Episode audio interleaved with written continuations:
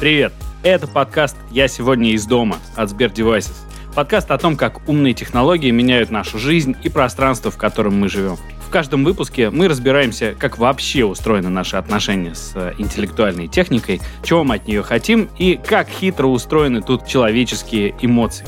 Меня зовут Алексей Обровец, я по образованию журналист. Для сегодняшнего разговора, наверное, важно знать, что у меня двое детей – а почему, мы узнаем немножко позже. Мой напарник по подкасту сегодня Антон Лебедев. Антон, привет. Привет. Скажи два слова про себя. Я продукт-менеджер в Сбердевайсах, отвечаю за приставку Сбербокс, поэтому очень много знаю про телевидение, про ТВ-смотрение, как люди вообще взаимодействуют с телевизором. Ну и у меня тоже есть один ребенок. Сегодня мы будем говорить про телевидение. Подкаст в основном наш про девайсы умного дома. В умном доме есть огромное количество всего интересного, что можно включить, что можно выключить, а что лучше не выключать никогда. До недавнего времени, наверное, главным амбассадором техники в любом жилище был, как я уже сказал, телевизор.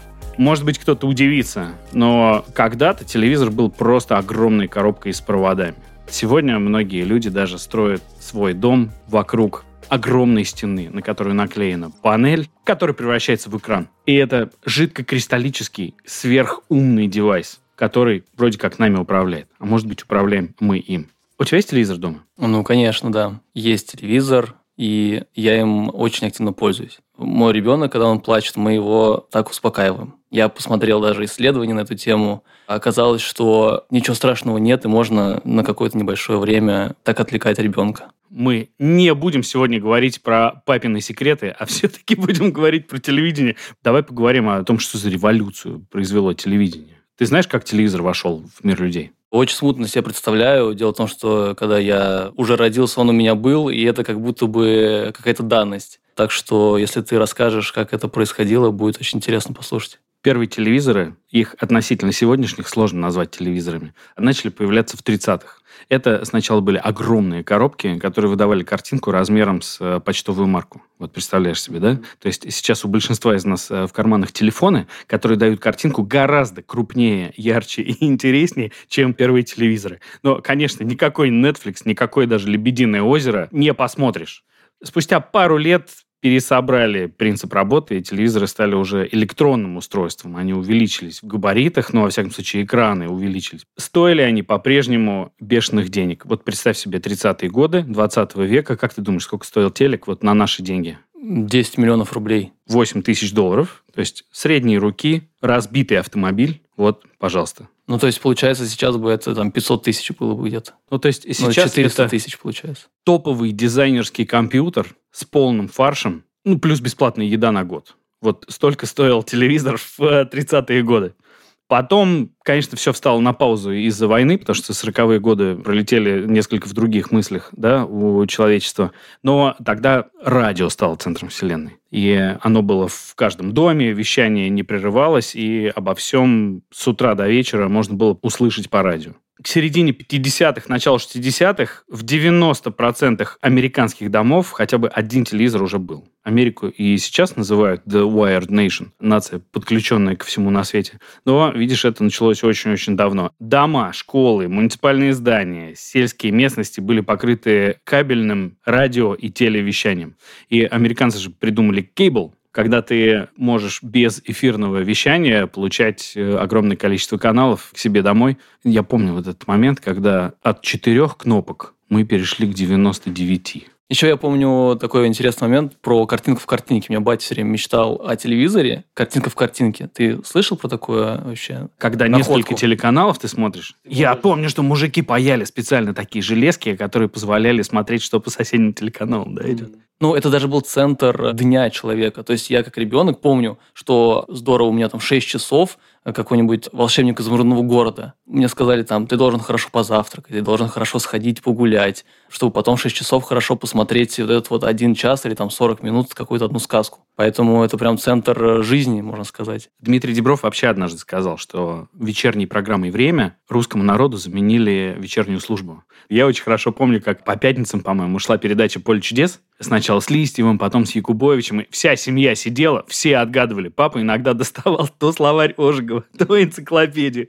И быстро-быстро надо было догадаться, что это такое. Мы сопереживали прямо. То есть э, ощущение, что вот мы там. Все мечтали попасть в телевизор. То есть это с самого начала э, такой центр вселенной, к которому хочется вот приобщиться. Телевидение вообще волшебная какая-то история. То есть, во-первых, это технический бытовой объект, телевизор, да, но и при этом еще контент, в котором в нем живет. По поводу удивительной технически сложной вещи, я когда был маленький, у меня бабушка все время прощалась с ведущими новостных передач. Я сейчас понимаю, что она шутила, но тогда меня это удивляло, и я спрашивал, почему ты так делаешь? Она говорит, что она тебя слышит, она говорит, нет, она нас не слышит, но скоро так сделает, что они нас будут слышать, и я хочу к этому привыкнуть. И я думаю, ничего себе у меня бабуля, как это наперед думает. Класс. Вот она предвосхитила скайп, да? да, да? да. Или там зум-вещание да, да, да, да. какое-нибудь. Представь себе человека, который никогда не видел телек. И вот вообрази, допустим, 30-е годы, жизнь довольно скромная, но при этом уже все гоняют на автомобилях, ну, гоняют условно. И тут можно приобщиться к огромному виртуальному пространству через электричество, через радио, через провода. Ну, прям магия. Но это как сейчас, наверное, единственное, что можно сравнить, это телефон, iPhone какой-нибудь. Когда мы просто звонили и все, то в какой-то момент это стал полноценный компьютер. Ну смотри, что произошло. То есть люди ходили на футбол, они могли ходить в театр, они могли ходить на концерты. А сейчас все. Вот это все на одном экране. Это все у меня дома. Потом есть же еще следующий феномен. Мы можем детальнее об этом говорить, но, например, замороженную еду придумали для того, чтобы не вставать с дивана и продолжать смотреть телек. То есть мы сейчас можем поговорить, что и доставка еды тоже подарена нам телевидением, феноменом вот э, зомбоящика, от которого не хочется отрываться, потому что, ну, там же все такое важное. Это сейчас можно открыть интернет, заплатить 2 копейки и иметь доступ к любому контенту. А раньше у тебя нет видео on demand, допустим, у тебя нет видео по запросу, у тебя есть только эфирное вещание, а еще, может быть, это прямой эфир, который больше никогда не повторится, который никогда никто не запишет. И путешествие тоже. У тебя, может быть, нет денег на билет на самолет, но у тебя есть деньги на телевизор, потому что по телевизору покажут Венецию, по телевизору покажут, э, может быть, однажды Японию, по телевизору покажут Гренландию, все на свете. Даже вот в моем детстве очень много показывали, как атомные ледоколы крушат льды. И вот я помню ледокол, на котором огромными буквами было написано «Ленин». И вот Ленин крушил льды, значит, на полюсе. Замечательно. И все это внутри этой маленькой коробочки. Ну и те, и другие, которые раньше смотрели «Фабрику звезд» и «Поле чудес», сегодня они прилипают к Первому каналу вечером и смотрят «Голос». Я прям вот уверен. Кому повернется? Леонид Агутин. Я сейчас не смотрю «Голос» в прямом эфире, но я смотрю лучшие подборки «Голоса» и тоже залипаю на эту тему. Ну да, если бы не телевизор, не было бы Ютуба, потому что ну, да. ребята не придумали бы интернет-телевидение.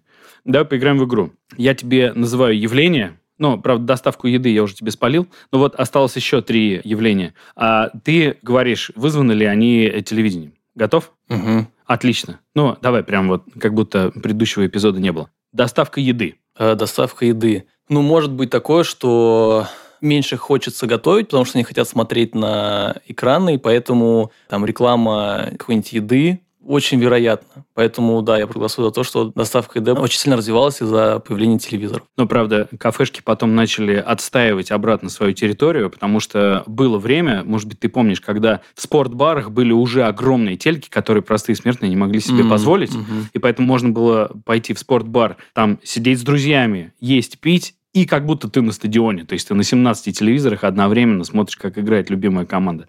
Хорошо, молодец, ты справился. Итак, гражданская журналистика. Ну, наверное, не сильно, потому что в большей степени, мне кажется, это больше интернет повлиял на user-generated content, а не телевидение. Потому что там больше, мне кажется, люди готовились к программам и так далее. Я об этом тоже не знал, но мне коллеги намекнули о том, что в 1963 году, когда стреляли в Кеннеди, был турист, который просто из любви к президенту снимал на бытовую камеру этот момент. И потом еще четверо суток это видео крутилось по всем телеканалам. И так люди впервые поняли, что гражданская журналистика может быть действительно настоящей журналистикой.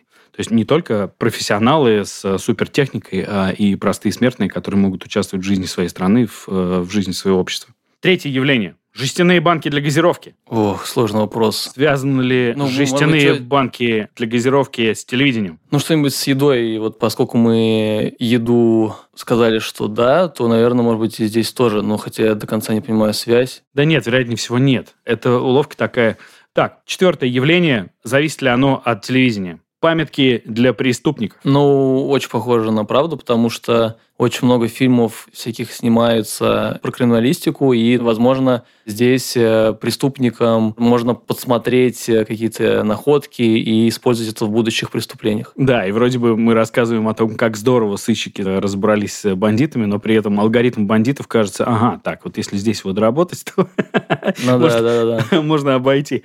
Ты справился. Отлично. То есть правильно, да? Да, великолепно. Ну и раз уж мы говорим сегодня про американскую культуру, то онлайн-церковь тоже появилась на телеке. Потому что телепроповедники... Ты же знаешь песню Personal Jesus группы Deepish Mode.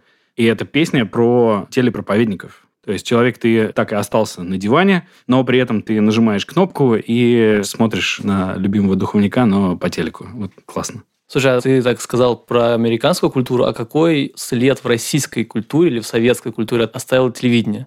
Вот, например, обращение президента 31 декабря к народу. Или там традиция смотреть салют. Я не знаю, это только наша или общественная, потому что для меня в детстве сейчас это до сих пор традиция. Мы даже когда празднуем друзьями, включаем, если даже нету почему-то в том месте, где мы празднуем телевизором, откроем ноутбук, и смотрим вот этот вот обращение президента и салют. И вот тут давай я обращусь к нашим слушателям. Хорошие мои, если платформа, на которой вы слушаете этот подкаст, позволяет комменты, напишите, пожалуйста. Мы с Антоном посмотрим потом и будем хлопать друг другу по плечу и сказать, а, как ты это не мог вспомнить? Да-да, даже смотри, ты же это до сих пор делаешь. Мы поговорили о плюсах, поговорили о волшебстве. Давай поговорим о минусах. Потому что есть неприятные побочные эффекты от телевидения. Какие это могут быть? Ну, зависимость, видимо, какая-то. То есть человек уходит в виртуальную реальность и не хочет э, уже жить своей жизнью. Знаешь, ловил себя часто на мысли, что вот какой-то фильм заканчивается, а я не хочу, чтобы он заканчивался, я хочу в этой реальности остаться. Я хочу ее ну, как запечатлеть или поставить на паузу, побыть в ней какое-то время. Ну, мне кажется, это неплохо. Просто плохо, когда, если бы ты так хотел 24 на 7. Я думаю, что сидение на попе породило огромное количество заболеваний. То есть люди стали больше сидеть во многом благодаря телевизору. Понятно, что персональный автомобиль, сидячая работа за компом, но телевизор все это начал. Просто, мне кажется, первая проблема более серьезная, потому что я знаю, что и мои родные близкие, не знаю, там иногда какой-то депрессии просто смотрят очень много телевидения, и очень сложно получается вытаскивать их в реальную жизнь. Потому что сейчас это уже не только телевизор, сейчас это уже и смартфон, потому что понятное дело, что телевизионный контент, он переходит и в смартфон. То есть сейчас граница совсем такая размазанная. То есть ты можешь начать смотреть на телефоне, перейти в телевизор, потом пойти на планшет и так далее. И если ты человек, зависимый от чужого мнения, если ты человек, который скорее прислушивается к кому-то авторитетному, то получается, что телевизор, ну и вообще медиа на следующем шаге, да, формирует твое мнение, формирует твое отношение к жизни. И дальше уже в зависимости от того, какой канал ты смотришь или кого ты из, э, например, интервьюеров слушаешь, в зависимости от этого формируется твой понятийный аппарат. Ну смотри, где-то Соловьев, где-то Познер, где-то Дудь, где-то не Познер, где-то сейчас вон подключились уже великие рэперы, тоже снимают интервью, разговаривают со всеми. И не рэперы тоже, и не очень великие тоже разговаривают со всеми. И вот в зависимости от того, на кого ты подсел, кого ты слушаешь, формируется твой понятийный аппарат.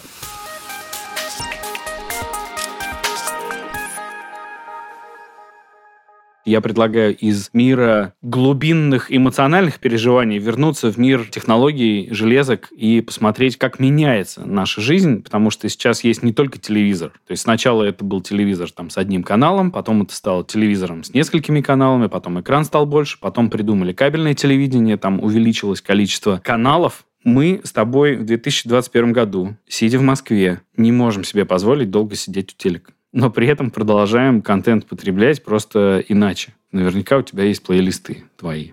Наверняка у тебя есть списки того, что ты хочешь посмотреть на выходных. Ну, конечно, да. Мы сейчас видим совсем размытые границы между поверхностями, назовем это так. То есть э, у нас есть телефон, который у нас всегда рядом, у нас есть телевизор, у нас есть э, ноутбук или компьютер, и у кого-то есть еще умное устройство, ну, не знаю, там Сберпортал, колонка какая-то и так далее. И любой контент ты можешь начать на одном месте смотреть, продолжить на другом. Ты можешь начать выбирать э, товары на одном месте, продолжить на другом. Вот у нас тоже есть э, такие приложения, где ты смотришь фильм, тебе понравилась какая-нибудь одежда на актере, она распозналась в кадре, ты увидел ее, сказал, я хочу ее купить, и тебе кидается там, QR-код, ты его сканируешь, и потом на телефоне можешь продолжить покупки. Подожди, ты мне сейчас сказку рассказываешь, или это уже работает, это уже реализовано? Это уже реализовано. Это у вас в Сбербоксе? Да, да, да. да. Ну, расскажи тогда про Сбербокс, пожалуйста, еще. Это железка, которая включается в телек вместо PlayStation, да? По сути так. Хорошо. То есть э, у любого современного телевизора есть HDMI. И вот по HDMI можно воткнуть нашу приставку Sberbox. Даже если у вас нет HDMI, то можно тоже через переходники вставить в старый такой телевизор, такой бабушкин, нашу приставку и тоже этим пользоваться. который грохнет, если уронить. Да, да, да. да.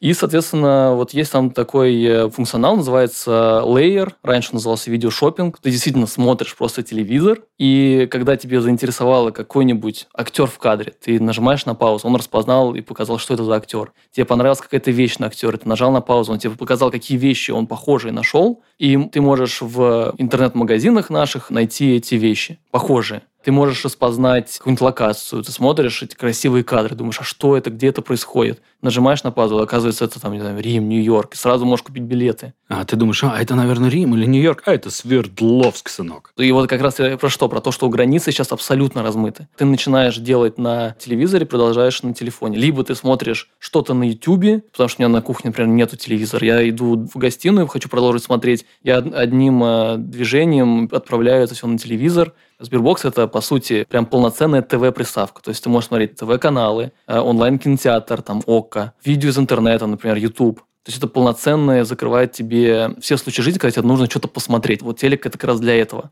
Вторая большая часть – это, вот помнишь, были такие медиа-центры, которые подключаются, и можно там, слушать радио, там, петь караоке, тоже к телевизору подключаются. Вот это такой же медиа-центр, музыкальный центр. То есть э, ты можешь включить музыку через телевизор, причем делается это все голосом с помощью нашего ассистента «Салют». То есть ты можешь сказать «поставь», не знаю, там, Би-2 или еще что-нибудь покажи мне слова, и он показывает тебе слова, то есть как караоке получается. Ты можешь поставить радио. Третий большой пласт, ты сказал про PlayStation. У нас это прям полноценная игровая консоль. Ты слышал что-нибудь про Cloud Gaming? Что это вообще такое облачный гейминг? А, ну, давай я догадаюсь. У меня на данном этапе нет времени играть, но облачный это значит одинаково доступный на всех устройствах, и, наверное, это значит игра живет в облаке, то есть игра живет где-то на серверах, и ее не нужно устанавливать, ее не нужно покупать, а я просто нажимаю кнопочку, и эта игра ну, загружается, что ли, грубо говоря. Ну, она не загружается, видео от этой игры поступает на приставку, на телевизор, соответственно. Получается, ты самую мощную игру, которая требует очень много мощностей, и приставка, которая стоит 30-40 тысяч рублей, там PlayStation, Xbox какой-нибудь, или компьютер тот же самый, у тебя запускается удаленно. И к тебе приходит просто видеопоток, и ты это видишь. И, соответственно, ты подключаешь э, там, геймпад, и твои действия отправляются вот на этот компьютер. Поскольку интернет сейчас очень быстрый, то ты просто играешь. И таким образом у тебя получается третий столб, на котором базируется Sberbox, это игровая консоль полноценная. И ты можешь любую игру, которую запустил бы на компьютере, где нужен геймпад, поиграть на телевизоре. И вот здесь надо сказать для людей, которые не являются айтишниками, например, что в данном случае сильная сторона облачных технологий заключается в том, что все происходит на сервере облачного провайдера. Будь то Сбер или Mail или Яндекс, неважно, все происходит на железе провайдера, а мы получаем только картинку, уже оптимизированную под наше устройство, но прям волшебство. Да? да, и получается, что вот мы говорили о телевизоре, получается, вот есть телевизор, и получается, это по сути экран в разные состояния. Ты можешь смотреть фильмы, или там YouTube, или ТВ-канал, ты можешь играть в игры, ты можешь слушать музыку, можешь петь караоке. Также у нас есть возможность заказывать э, что-нибудь э, из магазинов. Ты можешь, смотря фильм, можно сказать, закажи попкорн, или закажи там, не знаю, снеки какие-нибудь. Либо просто заказать какую-то еду, потому что тебе удобнее, потому что это все делается голосом. Все-таки удобнее, когда эта приставка помощнее, ты много что можешь делать на ней. И Сбербокс – это как раз такая возможность оживить, совсем по-другому посмотреть на это телевидение. Вот об этом, наверное, была фраза, что скоро не будет ни радио, ни газет, ни театра, а одно сплошное телевидение. А, кстати, да. Вот это, наверное, дополненное телевидение, когда весь мир у тебя в маленькой железке, подключенный к электросети и к интернету и дальше уже все за тебя разработчики сделали, а тебе подумали, вот твои любимые игры, вот твоя любимая еда. И ну, ты когда говорил, я прям представил себе, что вот смотришь, например, тарантиновский Pulp Fiction, и вот когда они едят чизбургер и запивают спрайтом, прямо хочется вот И вот это может распознать на Slayer и заказать тебе это домой. И дальше бургерные начинают биться, кто из них ближе к этому. Кахуна бургер, да? Ой, красота какая. Да, и еще одну штуку интересную. Ты говорил про то, что Вести, да, очень большую роль стали играть. Известия, ну, в общем, новости вечерние. Программа, программа «Время», но... Да, да, да, да, да. У нас на Сбербоксе есть специальные новости, которые рассказывает виртуальный аватар. Просто берутся какие-то новости, которые происходят в мире, они же текстом идут, правильно? И тебе их зачитывает виртуальный аватар. То есть прям такая красивая девушка, которая читает тебе новости, которая там говорит, э, хотя это просто текст, который ей подсовывают. Класс. Это прямо спасение, потому что на некоторых телеканалах ведущий тоном намекает на то, хорошее это событие или плохое. И человек, про которого он сейчас рассказывает, вот политический или культурный деятель, он, значит, хороший человек или не очень. И в зависимости от того, каким тоном, значит, ведущий это говорит, на тебя давит тоже, и ну, тебе да, как-то да, да. программирует мозги. А это, получается, без эмоционального ну, окраса, да, да, да, у вас делает? Да, получается так. Там, Робот. Там есть именно интонация какая-то, чтобы было легче воспринимать, но нет какого-то такого давления. И еще, что интересно, если касается телевизоров, мы не только Сбербокс предлагаем, чтобы как-то прокачать свой телек, но и многие телевизоры сторонних брендов, не Сбера, будут выходить вместе с нашей прошивкой, вместе с нашей начинкой. То есть там будет все те же функции, о которых я рассказал, но уже прям включаете телевизор, вставляете его в розетку, и все, и у вас TED-телевизор 2.0, о котором вот мы сейчас говорим. Я тебе сейчас предлагаю послушать наш разговор со Львом Мановичем. Это исследователь. Мы его долго искали. Он в итоге сидит в Корее. Записать получилось не очень хорошо, потому что по спутнику разные часовые пояса. Еще и, значит, ему не разрешили разговаривать об этом дома, поэтому он побежал куда-то в кафе. Но мы поговорили с ним немножко о культурных переменах вокруг телека. Э, в двух словах. Лев – теоретик новых медиа, профессор компьютерных наук городского университета Нью-Йорка, профессор Европейской высшей школы в САСФе, и преподаватель Института медиа, архитектуры, дизайна «Стрелка». Очень интересный человек, взрослый, и сейчас ты услышишь, насколько по-другому он видит этот мир и что у нас э, общего. Для вас, как для исследователя, в чем феномен телевидения и вот телевизора дома? Или даже феномен? Я бы сказал, что когда мы думаем про телевизор или телевидение, тут нужно, наверное, выделить два разных аспекта. То есть можно думать про телевидение как такой ящик, такая техническая система, да, которая распространяет какое-то содержание. Но кроме этого, телевидение — это некий очаг да, каких-то художественных форм. Там, новости, сериалы, комедии, мелодрамы, боевики. В этом смысле, я бы сказал, мы живем в эпоху, когда телевидение просто очень успешно. Потому что помимо того, что у вас есть этот ящик или, скажем, уже пленка, или даже у вас его нет, но все равно телевидение, так сказать, как производитель этих художественных форм, всякого содержания, да, он продолжает жить, он продолжает жить на интернете, он на телефоне, он на планшете, там вообще можно через какую-нибудь приставку его смотреть. Как производитель нарративов, которые показывают через картинки, мы действительно живем, как ни странно, да, в эпоху телевидения даже больше, чем так сказать, до интернета. Мне кажется, как такой символический объект, да, как такой типа камин, так сказать, или икона, знаете, как вот Малевич, как бы его черный квадрат, да, символически как бы меняет икону, а потом потом черный квадрат превращается в такой черный ящик телевидения.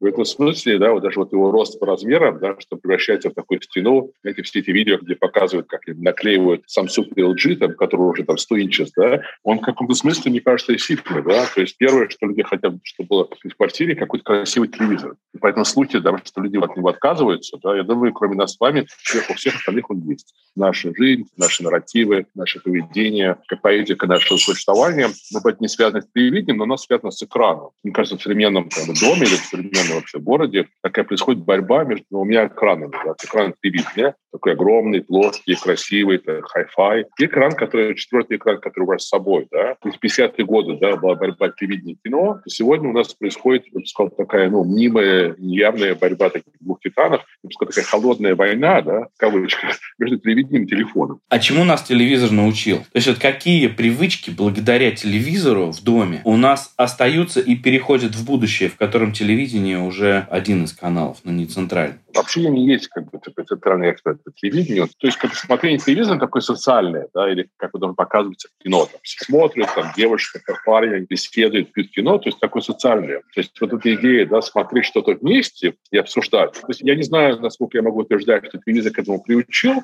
но телевидение, скажем, да, в доме это было такое медиа, где-то возникло. И вот что, например, я вижу, я сейчас живу в Корее, Южной, люди приходят сказать, в кафе, там мальчик и девочка, две девочки, и они могут 8 часов сидеть, делать тысячи селфи. Вот они смотрят что-то вместе на телефоне, да, то есть они смотрят вместе Инстаграм, они смотрят что-то, не обсуждают. И хотя это такое более интерактивное, да, и происходит в физическом пространстве, но в каком-то смысле это мне напоминает, что было как бы, да, десятилетия раньше, когда люди вместе смотрели телевизор и что-то обсуждали. В каком смысле, может быть, телевизор как бы, ну, в каком смысле нас к этому приучил. Действительно, в прошлом было такое состояние уникальности некоторые, потому что телевизор был не у всех, или цветной телевизор был не у всех. И встретиться вместе, посмотреть футбольчик, например. Я бы еще хотел добавить, извините, вас прервал, но что вот когда вот бродкастинг, да, когда все это приходит, там разные города и страны после Второй мировой войны. Вообще телевизор был абсолютно такое общественное явление. То есть телевизоров не было дома. Были такие специальные места в городах, где был телевизор. И там 30 человек приходил его смотреть, а он был очень такой маленький.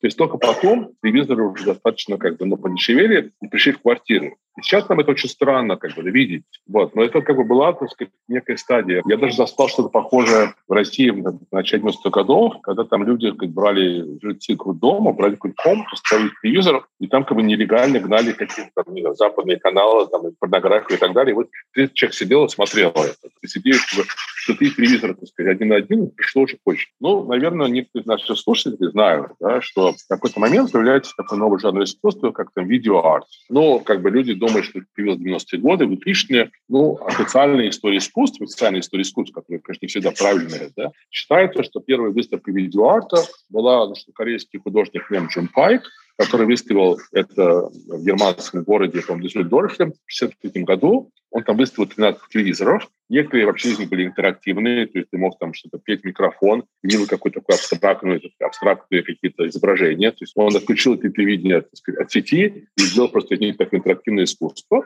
А другие ТикТок, точно. Да, вот, да, абсолютно, да. Это был ТикТок полностью, только не без бродкастинга. А другие подключил в сети, и что было интересно, что в тот момент в Германии была всего одна программа, одна всего станция, и телевидение работало только там, от 7 вечера до 9.30 вечера. И поэтому выставка была только открыта в это время, время, приходил на выставку, и были телевидения, и они что-то транслировали, но он, так сказать, с другими там, своими японскими коллегами, они влезли в телевизор, они были инженеры, и они, так сказать, изображение трансформировали, то есть иногда там был магнит, иногда там что-то внутри, и оно превращалось в такую абстрактную картину.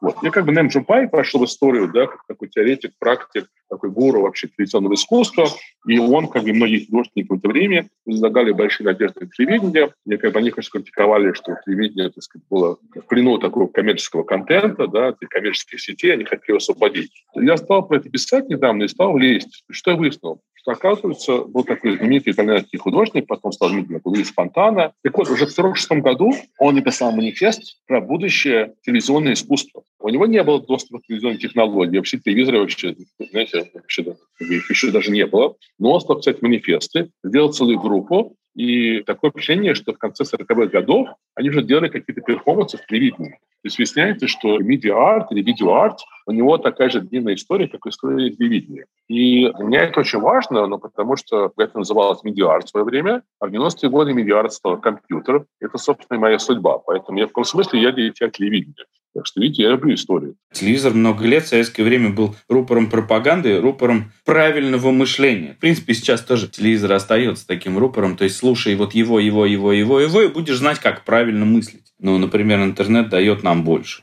Дает нам больше каналов, и ты можешь мыслить, как они, или как они, или как они, или как они. И в этом плане мы, наверное, от телевидения отстраиваемся это желание общества, чтобы все думали по одному, но это такая негативная вещь. Но есть еще другая вещь, которая не такая негативная. Вот эти телевизионные шоу, так сказать, да, какие-то поэмы, так сказать, песни Высоцкого, они как бы были такие ориентированные. В этом смысле какой-нибудь там Netflix, да, это какой-то эквивалент вот первого канала программы «Время». Но вот эта идея синхронизации, она очень важна, да, потому что это нам дает возможность поговорить или, по крайней мере, задать вопрос, на, наверное, одной из самых основных вообще проблем нашего времени, то, что называется фильтр bubble, да, то есть вы можете на интернете выбрать как бы, ну, только то, что вы хотите выбрать, а остальное игнорировать. Вот. И в этих 11 дней такому телевизионному как бы, прошлому, когда, так сказать, у всех были одни и те же ориентиры, как бы, и были какие-то новости, какая-то информация, да, какие-то критические произведения, сказать, которые все знали, цитировали и так далее, и так далее. Фанаты и апологеты интернета говорят, что завтра телевидения не будет вовсе. Ну, а можем с вами сформулировать, что именно из классического телевидения умирает сейчас и не перейдет в следующую эпоху? Я занимаюсь как бы, да, историей современной медиа уже сколько лет, 30. Вот я вам скажу, что 90-е годы, ну, кончается как бы холодная война, там, да, кончается Советский Союз, и одновременно Тим Бернес-Ли изобретает, значит, World Wide Web. Да. Это происходит в один и тот же момент, в 91 году. И вот, значит, в 93 году люди придумывают графический браузер, там, Mosaic, потом Netscape и так далее, и происходит взрыв. И скорость этого взрыва, да, когда буквально там в течение там, месяца, месяца там, миллионы людей присоединились к интернету, появляется там виртуальная реальность, так сказать, которая тоже всех захватывает. Всем казалось, что все отомрет. То есть, если меня спросили там 25 лет назад, будет ли телевидение, будут ли академические журналы, будут ли книжки, я бы сказал, конечно, нет. Прошло 25 лет, ничего не померло. И в этом смысле я бы сказал, вот мое понимание современности, что на самом деле медиа 20 века, не интернет, не компьютер съел ее, а она съела его. То есть вот эти медиа-институты, ну, как бы компании, которые публикуют книжки, телевизионные компании, там, компании, которые делают фильмы, что они, так сказать, ну да, да, был кризис в какой-то момент, когда там они теряли, так сказать, деньги, но потом они как-то присоединились.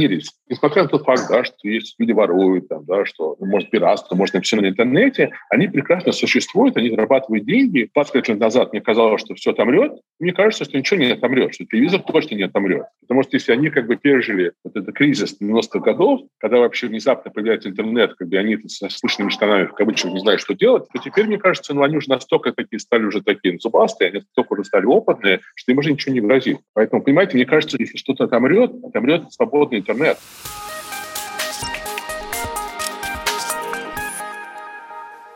Здорово. Видишь, как закрывается эпоха телевидения, начинается эпоха интернета. Интернет непонятно, насколько будет свободный, но тем не менее. Что очень интересно сейчас наблюдать, это то, что продажи телевизоров растут. За прошлый год около 10 миллионов телевизоров было продано в России. Ну, конечно, это еще повлияла пандемия, но все равно. То есть, казалось бы, у всех есть телевизоры, у всех есть по несколько телевизоров, и все равно люди продолжают их покупать.